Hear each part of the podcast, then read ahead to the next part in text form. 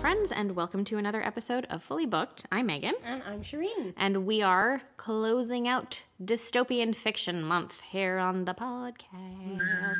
Also on the website over at fullybooked.ca, so you guys are welcome to check out everything we've got going on over there should you want to. Right. And to close things off, we figured that we would have a talk today about kind of the most, I guess, common tropes in dystopian fiction, kind of what they are, how to spot them because they're in everything. Um, and I guess also kind of talk about why it is that they don't seem to change very much over time, or they haven't seemed to. And if they have, in what ways have they changed? Yeah, that's it. Evolved? Like, what is different now? What do we focus on as opposed to now, as opposed to what we focused on 50 years ago? Yeah. kind of thing, and what like what that looks like now. Um, so we're gonna have a chat about all of that today. But before we get started, Shireen, do you have anything on your nightstand right now? Yes, but I haven't started. It. Okay. so I will pass. What about you, Megan? We're having a great start to the year. Um, I also just just started a book, so I can't say I have an opinion about it right now. Um, I just started The Searcher by Tana French. Um, this is my first Tana French book, and I'm sure that people who've read a whole bunch of her stuff, she's big in the mystery detective fiction genre, and I'm sure a lot of people will gasp at that, but this is my first one. I haven't read any of her stuff yet, so I'm curious to get into this one, but it basically follows a detective who's retired and is moving out to like rural Ireland, but is, you know, sucked into a case of a missing boy when he's asked for help. And I'm sure everything is not as it seems and stuff. It's very, it feels like it's going to be one of these that's very like, oh, it's rainy and cloudy all the time. And it just felt appropriate. Sounds like something that they're going to make a TV series out of on Netflix. Maybe. I wouldn't be surprised if they did. I think they've made some of Tana French's stuff into a TV show, and I could be incorrect about that, but I think they've already done some stuff with her. Um, Oh, yeah. with her books. Yeah, yeah, I'm pretty sure that they have. I don't, I don't know. Don't quote me on that, but I'm pretty sure that that's already something that's happened because she's a a pretty popular one. So Fair enough. yeah. Um, but I don't think we have anything else to to get into, any business or anything to get into. So let's just jump right into it and let's let's talk about some tropes. Tropes. Um, so I think, I guess probably one of the biggest ones that you see in the vast majority of dystopian stories, anyway, is government oppression. oh, yeah. Oh boy. Oh yeah, like you know, you think about dystopia and you think about 1984. Um, I do anyway. Yeah. And you know, it's always like the government has become a totalitarian regime. Um, they enforce very strict rules. Sometimes they don't explain it. Um, yeah. it doesn't make sense, but that's how it is, and people just go along with it. Usually, it's because something big and bad has happened, and the government has used this as a reason. As an excuse, Yeah. kind of, to implement like these very severe um, rules and regulations. Yeah. yeah, pretty much. Um, But it's in everything, Yeah. isn't it? It's, you know, in 1984, I guess, would be like kind of your first one that you go to, but it's in everything, even if you consider the Hunger Games. Like everybody's been divided up into Yeah. different districts and everybody focuses on a different commodity of some sort. And depending on where you're placed, you're either doing really well or not well at all. And what's always funny is that, well, funny, I'm using air quotes here, but you know, oftentimes these stories, they're triggered because one person started to question why they're doing things this way. Oh God, that's another one too. Yeah. you've always got the one or two people Yeah. who like put together a little resistance Yeah. against things, and they start to question like why like again you think of fahrenheit 451 like, Yes. why are we burning books like nobody really asked the question it was just that's how we do things It was just now. we're doing this. We burn books, and Yeah. we uh, like there is like I guess that even flows into another couple of smaller ones where it's like um like a ban on education and Yeah. Mm-hmm. knowledge because because and this all stems from that you know sort of government corruption totalitarian regime all of it stems from that because all they want is the power all of the power and so if you keep people ignorant of things Mm-hmm. yeah then you'll be able to run all of it and that's what they do there's actually um anybody who's you know s- studied any type of literature there's actually um like nine characteristics of a dystopian society.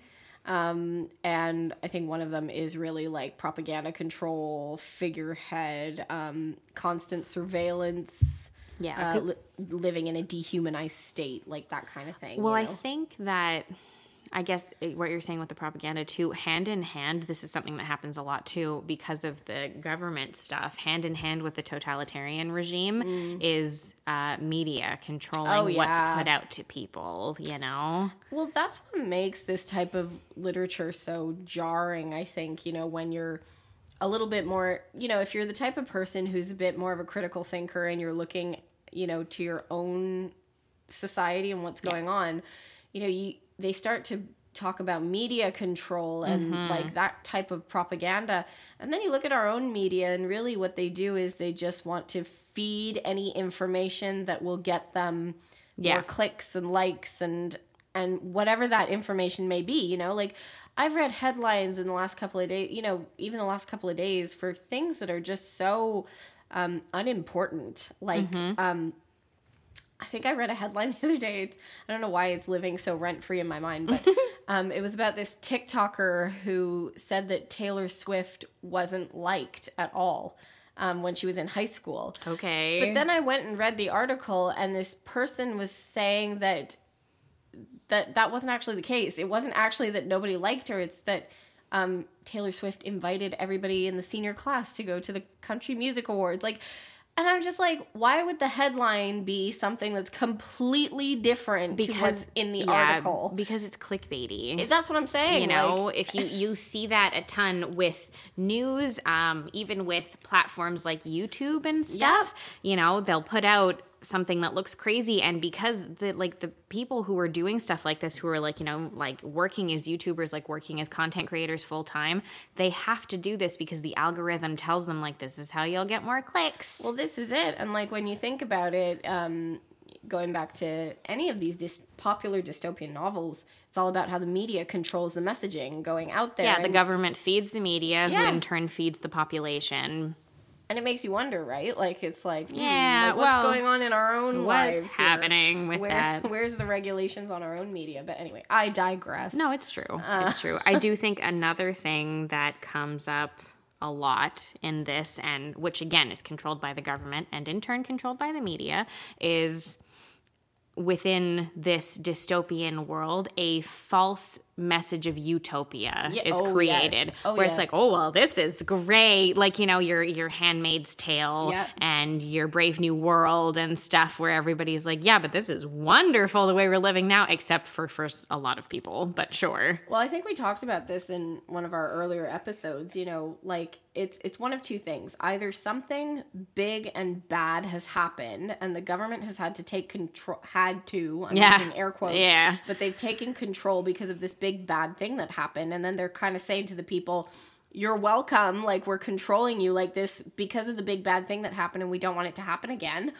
Or they're living in a utopia, kind of like in The Giver, or you know, even to to an extent, if you look at the Hunger Games, like some of those, um, Yeah, some of those uh, the districts, like the first few of them, especially live like in a one, utopia. and then probably two and three aren't doing too badly yeah, either. like so- they technically live in a utopia, Yeah. so like then you have the the dystopian fiction that's actually presented as a utopia, Yeah. but it's very much dystopian in its own way. yeah, even I'm gonna like use a Disney example, but WALL-E has that Oh kind my god, of. so true. Yeah, Yeah. it's just like, oh no, everybody be ignorant, everybody be happy floating around on your little chairs and not being able to Slurp walk. your Slurpees. don't communicate with one another properly like you know don't go through any don't have any sort of real human interaction because god forbid we speak to each other and have our own ideas Yeah. form everything is just fed to you Yep. And I think that that's, you know, a big part of this type of fiction. And it's,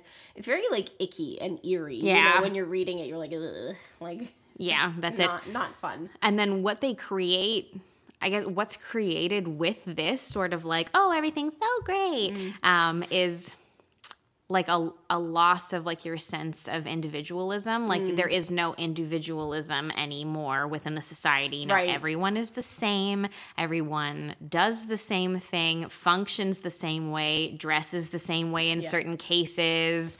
You know there's a lot of stuff like that. And so you are no longer an individual. You are part of the system of Yeah. this.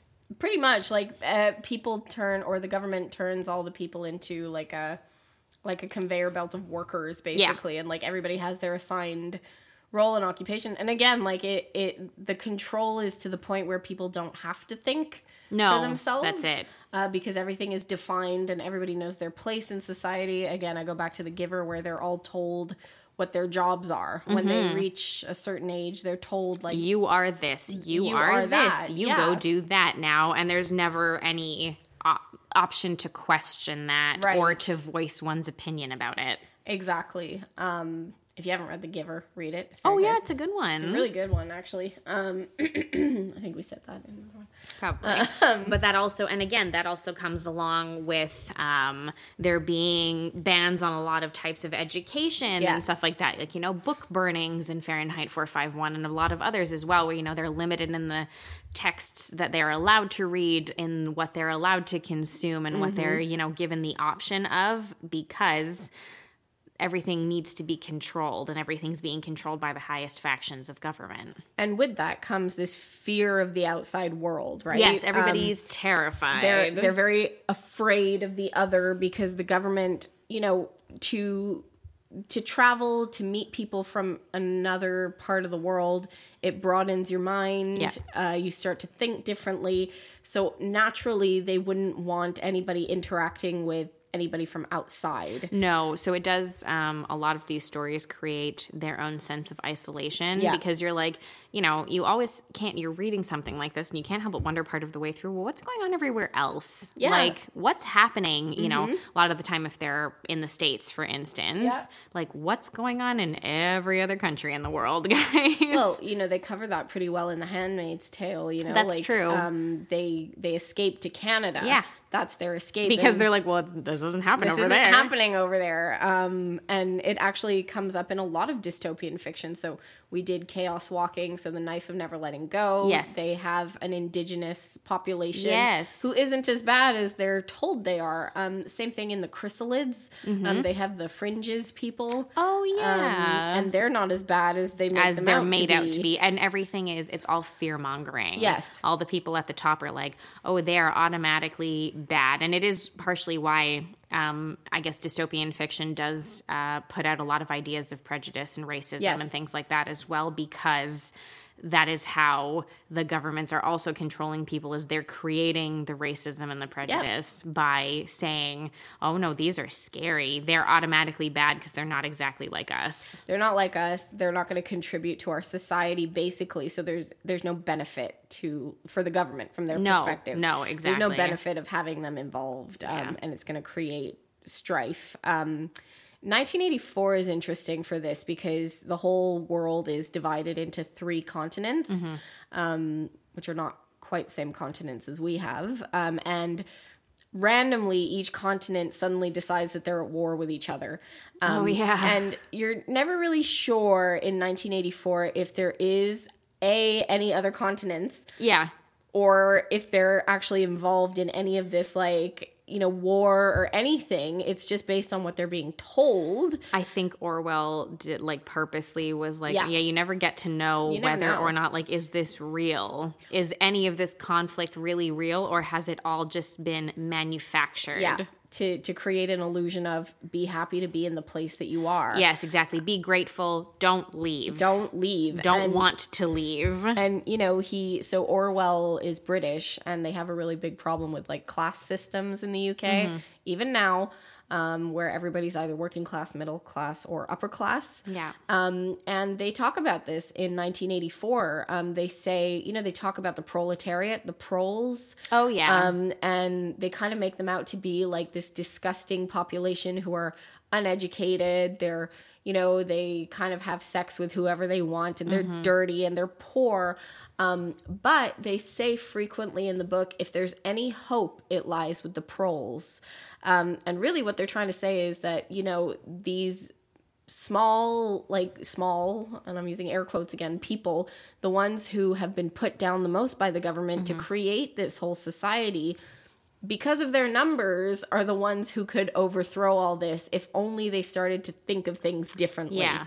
you know and that's what the governments are all afraid of in these um, dystopian stories Yes, is that they don't want that percentage of the population to ever decide that they would even have a slight opportunity to have the upper hand. exactly with anything and so Yeah. they you know kill them and Suppress go them. suppress them go about these terrible ways of controlling yeah those populations because it turns as is quite average those per, the percentage of those populations is quite a bit larger than everyone else most of the time Mm-hmm. Right. anyway so exactly yeah um and i do i do think that i guess on like a different tangent but i do think that another another reason that they do something uh as far as like the like you know the government's just issuing you a job like in the giver and like different stories they do that a lot is part of the reason that they're doing that is because most of these stories function in some way where because of past problems we are scarce on certain resources Right. there's always one or two really specific things that Yeah. we don't have access to large quantities Right. of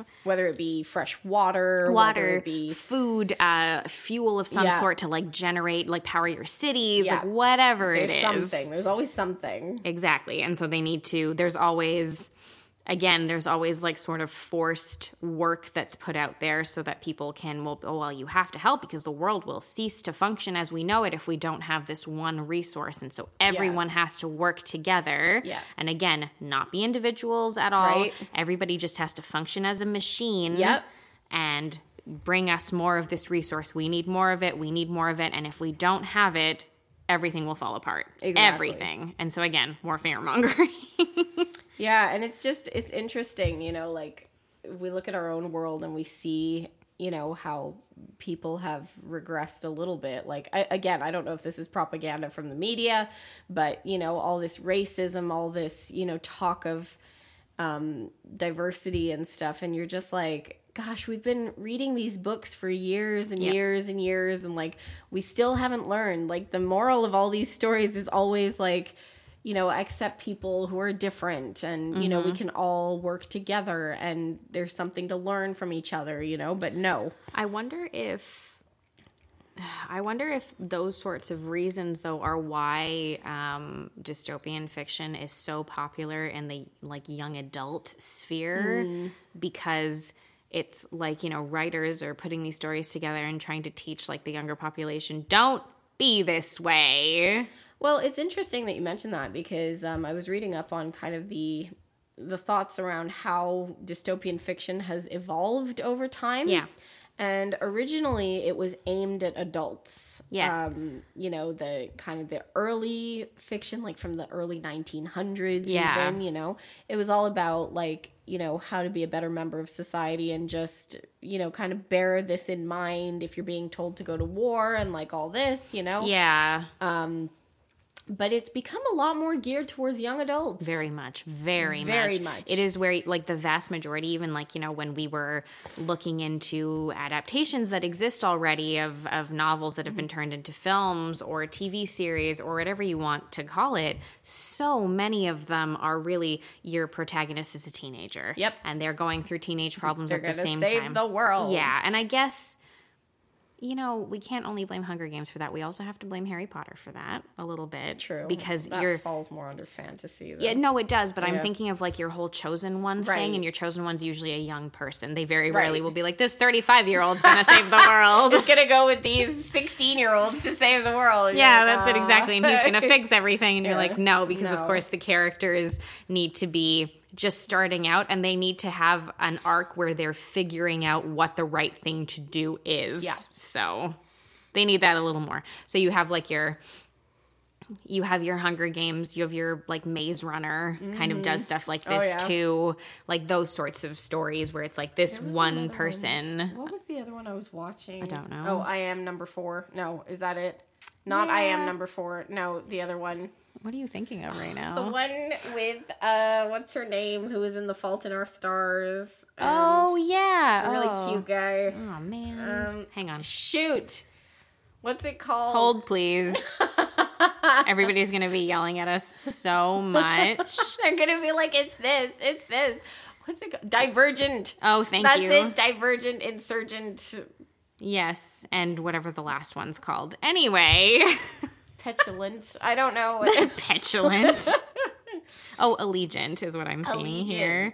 Um, I think there were meant to be like four movies or something, and they only made three, or they only put three of them on Netflix or something. And I felt very like, like there was something lacking at the end. You Like, felt very was like- annoyed. I'm like, I feel like there's some information missing here. Yeah, I think that part of the reason too that it um it exist like it exists so heavily and is like uh, is like these tropes exist so heavily in like these young adult stories is also because I don't know, people are, I think young people reading them are interested in seeing something like a revolution, but told from a young person's perspective of like Mm. A bunch of kids who rise up and help to fix the problems created by their predecessors. Yeah, like I don't think that that it's a wrong thing to gear it towards young adults because in some ways like we're showing them that they can contribute and make a meaningful change in society. Um and you know, it can be hard to be a young person, especially, you know, wondering like what should I do with my life? Like Yeah, I mean it is and- a, it's a good um it's a really good tactic for a like a coming of age type Yeah. of story because they're you know dealing with the usual sort of emotions and everything that come along with being a certain age and then you're tacking on to that um, the fact that they live in this society that they don't want to be in and are trying to find a way to fix it and overcome it. It's sort of like they're overcoming their own stuff at the same time. Yeah, and I find that like with that, um, a lot of the newer dystopian fiction, it has this element of like of like taking action and coming up with a solution Yeah. towards a better world. Whereas like if you read like older dystopian fiction, it's very much like this is shit. This is how bad Yeah. it is, and it's still really bad at Oh, the end yeah. of the book. You know, it's Yeah, the- like, like- wait, what about what's the rest of it? You like know? honestly like a person's tried to do something and like maybe they've made a bit of a dent but like either they've been they're stuck and they're still yeah or- they're yeah. stuck and they're still working on it or they've died Yeah. or they've been put in prison or something and Yeah. they're like oh but we've like, put an huh. idea out there to people and you're like that's it oh That's god it. That's it. But um, like you know, Hunger Games, um, Divergent, like all this, they. I don't even know if Divergent falls as dystopian. i guess it kind of guess it does, kinda does. yeah Um, but there's really this element of we figured out that this is shit. So now what? Like, Yes, what do yeah. we do to make it better? Um, and I think that that's part of this evolution is that um, newer dystopian fiction covers like more in-depth social issues and like environmental issues as well. So Mm-hmm. Yes. you know, the dystopia was created and now these are like the serious repercussions that are coming out of it. Yeah, and I mean that it does make sense because that speaks to real world issues Yeah. of climate change Yeah. and problems that have been created because of the world just not caring or paying attention to what it's doing. And so now, you know, there is a younger generation who is fighting to help fix that or Yeah. at least help regulate that to a certain extent and push back against the idea of like big oil and you know Yeah. like problems like this that exist that they're like oh god like we hey we've really fucked up the planet and we shouldn't be doing this anymore Well, I think it's like this element of like social responsibility. yeah right? and Like, taking accountability Yeah. for actions of previous generations basically pretty much and like you know if if a dystopia has been set up or you know dictatorship or something. Yeah. like again you see it in the hunger games. It's like okay it's great for some people but it's not great for everybody. And then also what about the planet? Like what are we actually doing? Yeah that's it. And i guess we've yeah we have gotten that's it. We've gotten into more of like the social issues. Um although you know even in those stories it still it still does stem from the government like the dystopia itself. And i mean like i don't want to say north korea but at the same time oh who said that? But at the same time like if you look at things like this these are real world problems that still exist currently. did you know that um there is a genre called cli-fi which is climate science fiction. Oh wow. Wow. There you go. That's its own thing. That doesn't surprise me because if you think about it, a lot of these, a lot of stories like this kind of are those types of fiction. It's just that that's like their sub sub sub genre. Yeah. where, you know, like it's under like science fiction and then it's young adult and then it's specifically about like climate issues that have caused the dystopia to occur in the first place. Cli-fi. it kind of makes sense. Well, isn't I mean in Chaos Walking that was part of the issue, right? As they had done something had happened to the planet that was messed up, so they had gone to Earth 2 or whatever the heck they were calling yeah, it Yeah, they had to find a new they had to find a new planet to inhabit more than i don't they're not very specific about it in the film and i haven't read the book but like, more often than not it's because like that's it because of climate issues and we were no longer as humans we were no longer enable um able to inhabit a planet. Like in WALL-E. yeah! We had to leave because of all the fucking trash down there. Trash. oh god.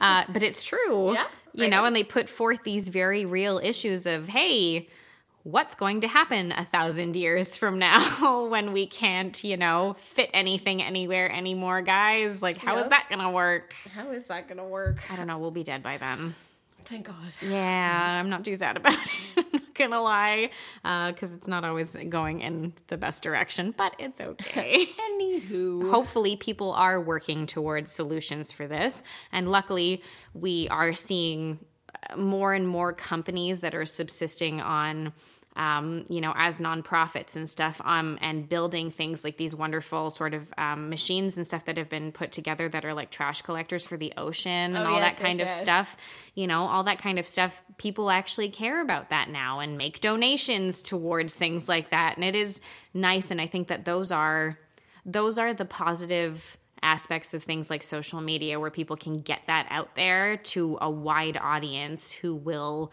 in in a lot of cases support them Yeah, I think it's I think it's interesting to look at um, the situation from that lens because if you look at like um, like you mentioned North Korea for example, I don't think that they're too fussed about climate change in North Korea. probably not Um, you know, you look at other uh, there are regimes across the planet Yes, that are yeah. still totalitarian. You know, many countries in our world today could be classified as dystopian. Yep. If we went from North America, from Canada, Yes, we went and saw it, and we'd be like, "Oh my god!" whoa what is this place And um, you know, so a lot of the tropes, like you know, making sure that there's religious control, um, there's technology control, there's you know, government control. Yep. This actually exists in a lot of countries Mm-hmm. still today, and so when you think about climate change, like that's not really on the top of their wee dockets to no get i don't figured think out. i don't think they're particularly fussed about all of that No, they're more focused on other things controlling their populations and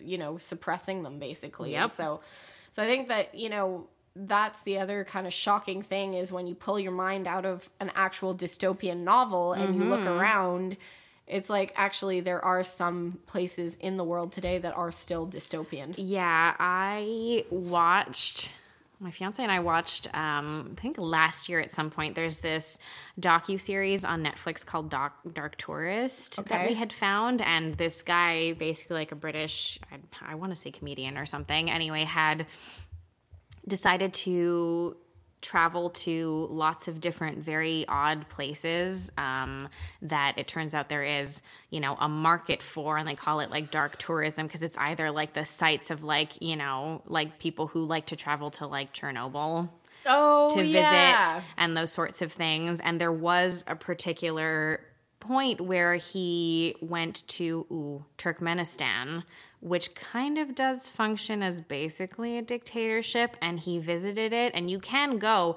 and it's this large, very beautiful city. And there was, I believe, some sort of sporting event taking place or some sort of public event at a very large um, stadium that has been built there there are no people out on the streets. There were no people out doing anything while he was there, but all of the people were basically told like you will go to the stadium at this hour for this event and you will cheer. And it's very oh it was so bizarre. That's so strange. it's very odd. If you guys have the opportunity also there there are some other places too that were weird to me. Like as um sort of like a voracious like true crime consumer like somebody who's like read several books watches a bunch of docuseries listens to podcasts and stuff there is an episode that involves um, the tours that exist around like very famous serial killers, particularly in the US, where you can like visit things. And he also speaks to certain people who have like collected memorabilia. And I'm like, oh, you've hit a line there that I feel is very strange to cross. But people who want to collect like Ted Bundy shit, like I have some questions for you. Yeah. Seriously. I'd like to know what that is. you? Anyway, it was an interesting and fascinating series, but that that what we were just talking about really reminded me of that portion of the episode where he did go to Turkmenistan and it was bizarre Mm. Yeah. to see it. Well, I yeah. I mean, it, it's. I think a lot of writers like we have to remember that they pull from things that they've already Yeah. read or Yeah. seen or heard of. Of course. Yeah, you write, you know, writing what you know is not just something that people say. Right. um, and so I think a lot of this dystopian fiction it's pulled from somewhere. Mm-hmm. And it serves, you know, partially as a warning the majority of the time like, hey, if we keep going down this path, look at where we're headed, this everyone. where we're going. Yeah, are you all prepared for that? Yep. Because that's where it's going. Yep. Uh, but hopefully, by putting out, I guess, putting out this content to a certain extent anyway, to a younger generation, maybe it will, maybe it does inspire certain people to help try to make a change in the world. I think so. Yeah. I mean, I think that the Hunger Games was good for that at least. Yes. You know, to say like what was it like the power of one can save millions or something. Oh, you know? yeah. Yeah, something, something like like that. Um, I think that it's an important message to put out to young people. It is. um, always looking for their place in the world and you know understanding that the smallest act can make a big change Can you make a big change, you know, and even if it's just you making small changes in your life. Um, if enough people do that, it can really help to impact impact the planet as a whole. yeah exactly Yeah. especially from an environmental standpoint Yeah. Oh, dystopian fiction. I don't love you, but you put some good ideas out into the world. it, do- it does know. and it, it's good for discussion for sure Oh, for sure. Yeah. So um, that's pretty much it for us for Dystopian Month as a whole. But you guys can let us know what you think about all of these tropes. Maybe you hate some of them. That's totally possible. I do find that some of the other ones that are kind of, especially in the young adult sphere, that are added in, where like that chosen one thing I always find is kind of annoying, where it's like, oh, the one person who can fix everything. And you're like, why? why is it only one person yeah, that's it. It doesn't really like those sorts of things Yeah. bother me. So, you know, you guys can let us know about all of your opinions about that um, over on Instagram at fully booked CA. You can also check out our Facebook group at facebook.com slash groups slash book was way better. And if you are still here with us, which I hope you are, please feel free to leave us a five star rating and review wherever you're listening to this because it really helps us get the show out in front of more people. But until next week, guys, keep on reading. thanks everyone